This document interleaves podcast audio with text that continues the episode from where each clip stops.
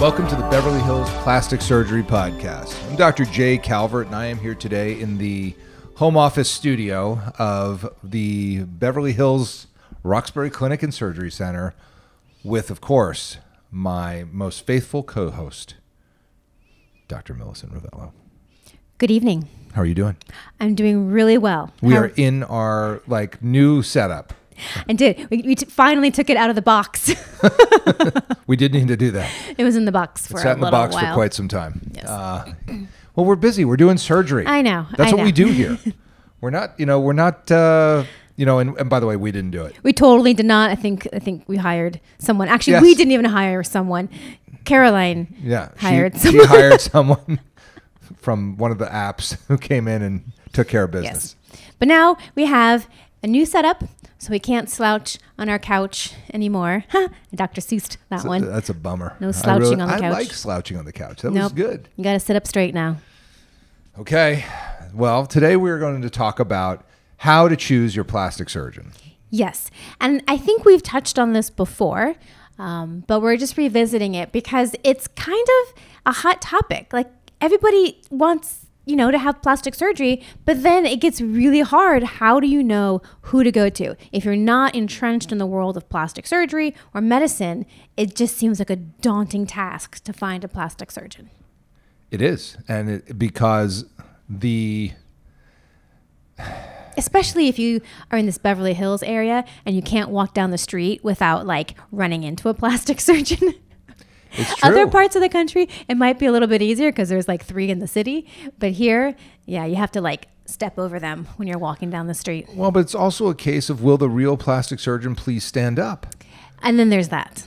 Right? So like as I always say, the internet is the is one of the things that in this world that by spending time using it, being on it, you can actually become dumber. Uh, okay, explain. Well, you, the information is not reliable. No, it's not. And then you come in, the problem is you come in thinking you know a lot and you actually don't. But then because you think you know a lot, you're not open to learning what you don't know. And it's a problem. How many patients come in to see you with a, a sheet that they've printed out from the internet? By the way, we don't print the internet. Mm-hmm. We don't print the internet. We're Don't not turning into our parents. That's right. I, love that. We don't. No, no, no. We, We, we, don't, print, the internet. um, so they come in with a printed sheet of questions they're supposed to ask, Ask. their plastic surgeon. Yes, as uh, recommended to them by Elle and InStyle magazine. And I can tell, and God bless them, I can't fault them for it because they're trying. They really are doing their Yes. part to try and legitimately find a plastic surgeon. But the tells are when they kind of look down and then they look up and they go, So, how many of these have you done? and I give them some answer. Oh, okay. And then they look down again. How many a week do you do? Oh, okay. And they look down again. are you board certified? And God bless them. These are all important questions. But what the problem is, what does that number mean to you? And then we're gonna we're gonna go back and do this legit, people from front to start, how to choose a plastic surgeon. But just on this one little topic, like if I told you that I do 50 breast augmentations in a year or 200 breast augmentations in a year, what is the right number? A to be competent. Nobody really knows. And B, how do you as a prospective patient know what that number should be? Right. So that that number on its own doesn't mean a whole lot. No. So how do you find it? Let's start from the very beginning. You're thinking of having XYZ plastic surgery. You live in town Y. What's the first step that you should take in finding a plastic surgeon? Well, the, what most people are going to do is Google it. They're going to Google gonna- it. They're going to go to Google and they're going to, you know, they're going to do a search and say plastic surgeon near me. And what's going to come up are a mixture of paid advertisements, sponsored ad- ads, Mm-hmm. Yep. and people that have probably paid to have their site show up very high in the ranking results. And for most people, the sponsored results will be enough and they will be happy to click on the sponsored results, not realizing that those are paid ads, which is okay. Which is totally fine. Right. That just means someone's I pay for ads. I, you know, I pay Google some amount of money to have my ads show up. But the problem is, is that that hasn't solved the is this person any good question for the the the searcher, for the person who's the prospective patient. It's given a list of names, That's a all list is. of potential people. And that being said, Google does have some other algorithms supposedly that will bump surgeons or whatever you search higher to the list. So if one particular surgeon has a really high SEO, they do a lot on Google, on YouTube, on social media, you know, all these things will sort of bump them up if they've been on the internet for a longer period of time. There are all these things that SEO? yes. What is that? I have no idea, but it's it's a word that our marketing Search- people search use. I was asking you for for Tracy in Wisconsin. Well, all I know is that it's SEO, and that's what oh, my marketing SEO guys tell me. For, so Yeah. it stands for search engine optimization, and what that means is that your site has been optimized for the search engines. All that is is that they've added things called meta tags, which are you know basically words that you put into the code of your site that gets Google to recognize it as a site representing whatever you've tagged it as. Uh, and Google does check to see that the tags match up with your your content, et cetera, et cetera. So if you have a good website, quote unquote, then the SEO will help you show up more. That still doesn't mean that you're any good at this. Doesn't mean any good, but you, you've got a good marketing team, you have a good web building team, and that's how you get your list. You can also go to social media. You can go to Instagram or TikTok now or Facebook, do a similar search, plastic surgeon Beverly Hills. Oh my gosh, you'll get like 13 million hits. So there are other ways that you can sort of find a list. I think one of the best ways, if it's available to you, is to ask friends and family. Word of mouth is the best referral possible, assuming that they like their surgeon and they had a good result. And for the most part, people are very happy to refer you to their plastic surgeon if they really like they're them, if they're happy with them. Yeah. Now, not everyone's very open as we are in this part of the world about having plastic surgery. So it might be harder if you don't know somebody or you're not comfortable asking them. But if you do, if you know someone that's had plastic surgery who's comfortable talking about it, that is really the best place to go because that's going to be a verified source with a verified result. So there you are. So, so say you somehow compile your list. You've asked friends and family, you've asked the Google, you've done your social media search. You now have a list of potential plastic surgeons. What do you do with that list? And I will say the very first thing you should do with that list is check to make sure they are actually plastic surgeons. Well, how do you do that? I mean, because that that's not easy. You know, there's a lot of mumbo jumbo terminology that people use. Yes. That there's the you know the American Academy of Cosmetic Surgeons, or you know, there there's all these different acronyms and letters and things that people like. If you look at our names, we are you know Jay Calvert, MD, FACS, which is stands for Fellow of the American College of Surgeons, and I have an MD degree. I'm a medical doctor, and you have the same thing. You are Right. also a Fellow of the American College of Surgeons, a lady fellow. That I'm a lady fellow. Yes, you are a lady fellow. But uh, but that means that your practice. So for the, for the listeners at home, that means that you and your practice have been evaluated by the American College of Surgeons, and it is found to be worthy of giving you a fellowship status in the College of Surgeons, which is a big not, deal. But that's not plastic surgery. No, so that's and- where it still and it still tricky. doesn't mean you're any and good. it still doesn't mean anything. No. Well, it, it means a lot to us. It means a lot to world, us. but it doesn't mean a whole lot to the patients. So when you're looking at plastic surgeons, plastic surgeons, um, also known as cosmetic surgeons, aesthetic surgeons, there are three potential categories that you can have that are actually surgeons. And we'll get into the ones that are not surgeons. But as a surgeon, you can be a plastic and reconstructive surgeon. That means that you've done a plastic surgery residency, you've completed that residency, you've taken your boards, you're a board certified plastic surgeon. And maybe you've done a fellowship to do additional fancy things for another year, but you're a plastic surgeon. Right, and that is that means you are a plastic surgeon as described by the American Board of Medical Specialties, ABMS. Right. Which governs all boards, boards. of any kind of medicine in America. Correct. And they're boards that have met the standards of the American Board of Medical Specialties.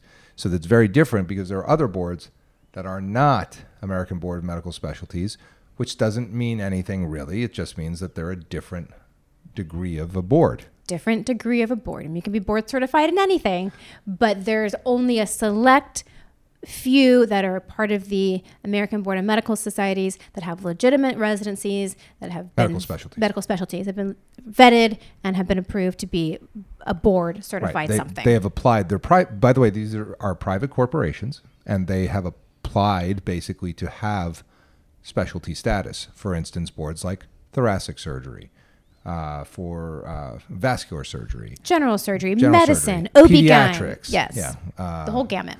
Endocrinology. Like these are very specific medical specialty boards that are accredited by the American Board of Medical Specialties. Right. So that's one option. That's plastic surgery. Then you can have a facial plastic surgeon.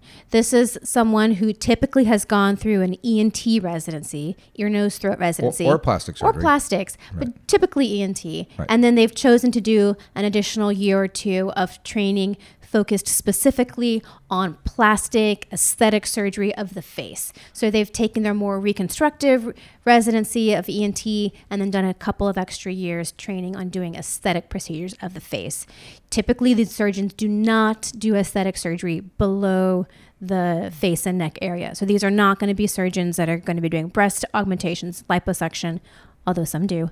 That is not what Right. they are technically trained to do. Right. They typically stay in their wheelhouse, which is, you know, the head and, and neck area. Right, and these are these are extremely competent surgeons. Yes. and and well trained and amazing and all that stuff. And they're our colleagues. Blah blah blah. I will also tell you that the American Board of Facial Plastic Surgery is not an accredited board of the American Board of Medical Specialties, which doesn't matter because it, they conduct themselves as a legit board. They test people in. They have criteria to get in.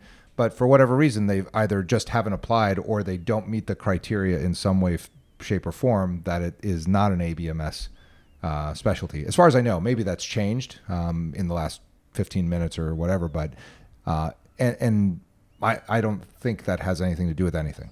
It does not. I don't think No, it does. It doesn't. I mean, It it's a doesn't. really good board. They have uh, they they're all about their fellowships. I mean, there's a ton that goes into running that that board and holding that specialty to a, a very high standard. Yes, I 100% agree. And then the third category of surgeon is cosmetic surgeon.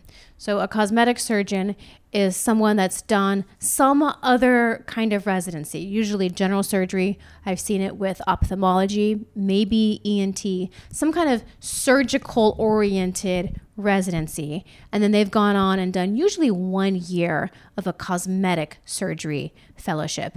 And so they can take technically do anything facelifts, nose job, breasts, tummy, but they've only had one year of training. And they like to say, oh, well, we are better trained than the plastic surgeons because our fellowship focuses only on cosmetic and aesthetic surgery. Plastic surgeons do reconstructive surgery for their entire residency. Which I've- isn't true. I've heard this. Yeah, so heard that too. that's so not true.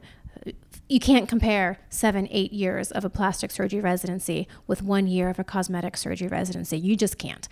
And they do have their own boards, and they say that they're board certified, and they They're also not ABMS. they are not ABMS, but there are some good cosmetic surgeons out there. Um, it's just a different way, of sort of, of getting to the same the same place. Kind of, not really. Well, I, you know, and I want to touch on this because Dave Stepien brought this up, uh, our fellow this year, and I, I said, you know, there, there just is some difference to the way that that I see aesthetic surgery being done. And, and I see it across the specialties, and, and there, there are good and bad surgeons in every specialty, and there are average ones, and, and fat ones, and tall ones, and short ones, and blue ones, and green ones, etc. So you get everything. But when we go to you know our meetings and you see you know the folks presenting about blepharoplasty or about rhinoplasty or about facelifts i i just see the there's a there's a big difference in the board certified plastic surgeons and the way that they discuss these things and he said very simply it's it's because a plastic surgery residency is a minimum of 5 years and a aesthetic fellowship is 1 year One year. so that's the difference. And it's not that they can't become great surgeons in aesthetic surgery. It's just that our running head start of a minimum of five years, mine was seven, um, and, and I did aesthetic surgery the entire time I was in my residency. The entire time. Yes, we did lots of reconstruction too, but But There the reconstruction wasn't a week. itself Is aesthetic surgery. is aesthetic surgery and it teaches you the principles and the anatomy and how to take care of complications like there's so much that goes into doing a you know six to eight year residency in plastic surgery that you just can't match with a one year with a one year fellowship No, you, you just can't. can't and it's not going to be as academic it's not going to be as rigorous the understanding of the anatomy just isn't going to be there so No, and we're exposed to it every week. Yeah. Every week we had aesthetic surgery conference. Every week. Right. For seven. And you years. go over the cases you go over the complications you you break it down It's different. It's It neither is. it's neither here nor there. That's that's Right. It doesn't mean that somebody with a one year fellowship can't do amazing work. They can. yes. But there is there is just something that I see about how it gets done and what the results are that, you know, I, I think that it's important for the listeners at home to get that like evaluate your choices with not just, you know, apples and oranges. You want to try to match up apples with apples and so that you can see which ones are what Which you're looking for. Actually work. Yeah. And then so then so that's those are your surgical options, which you would think would be where you'd stop.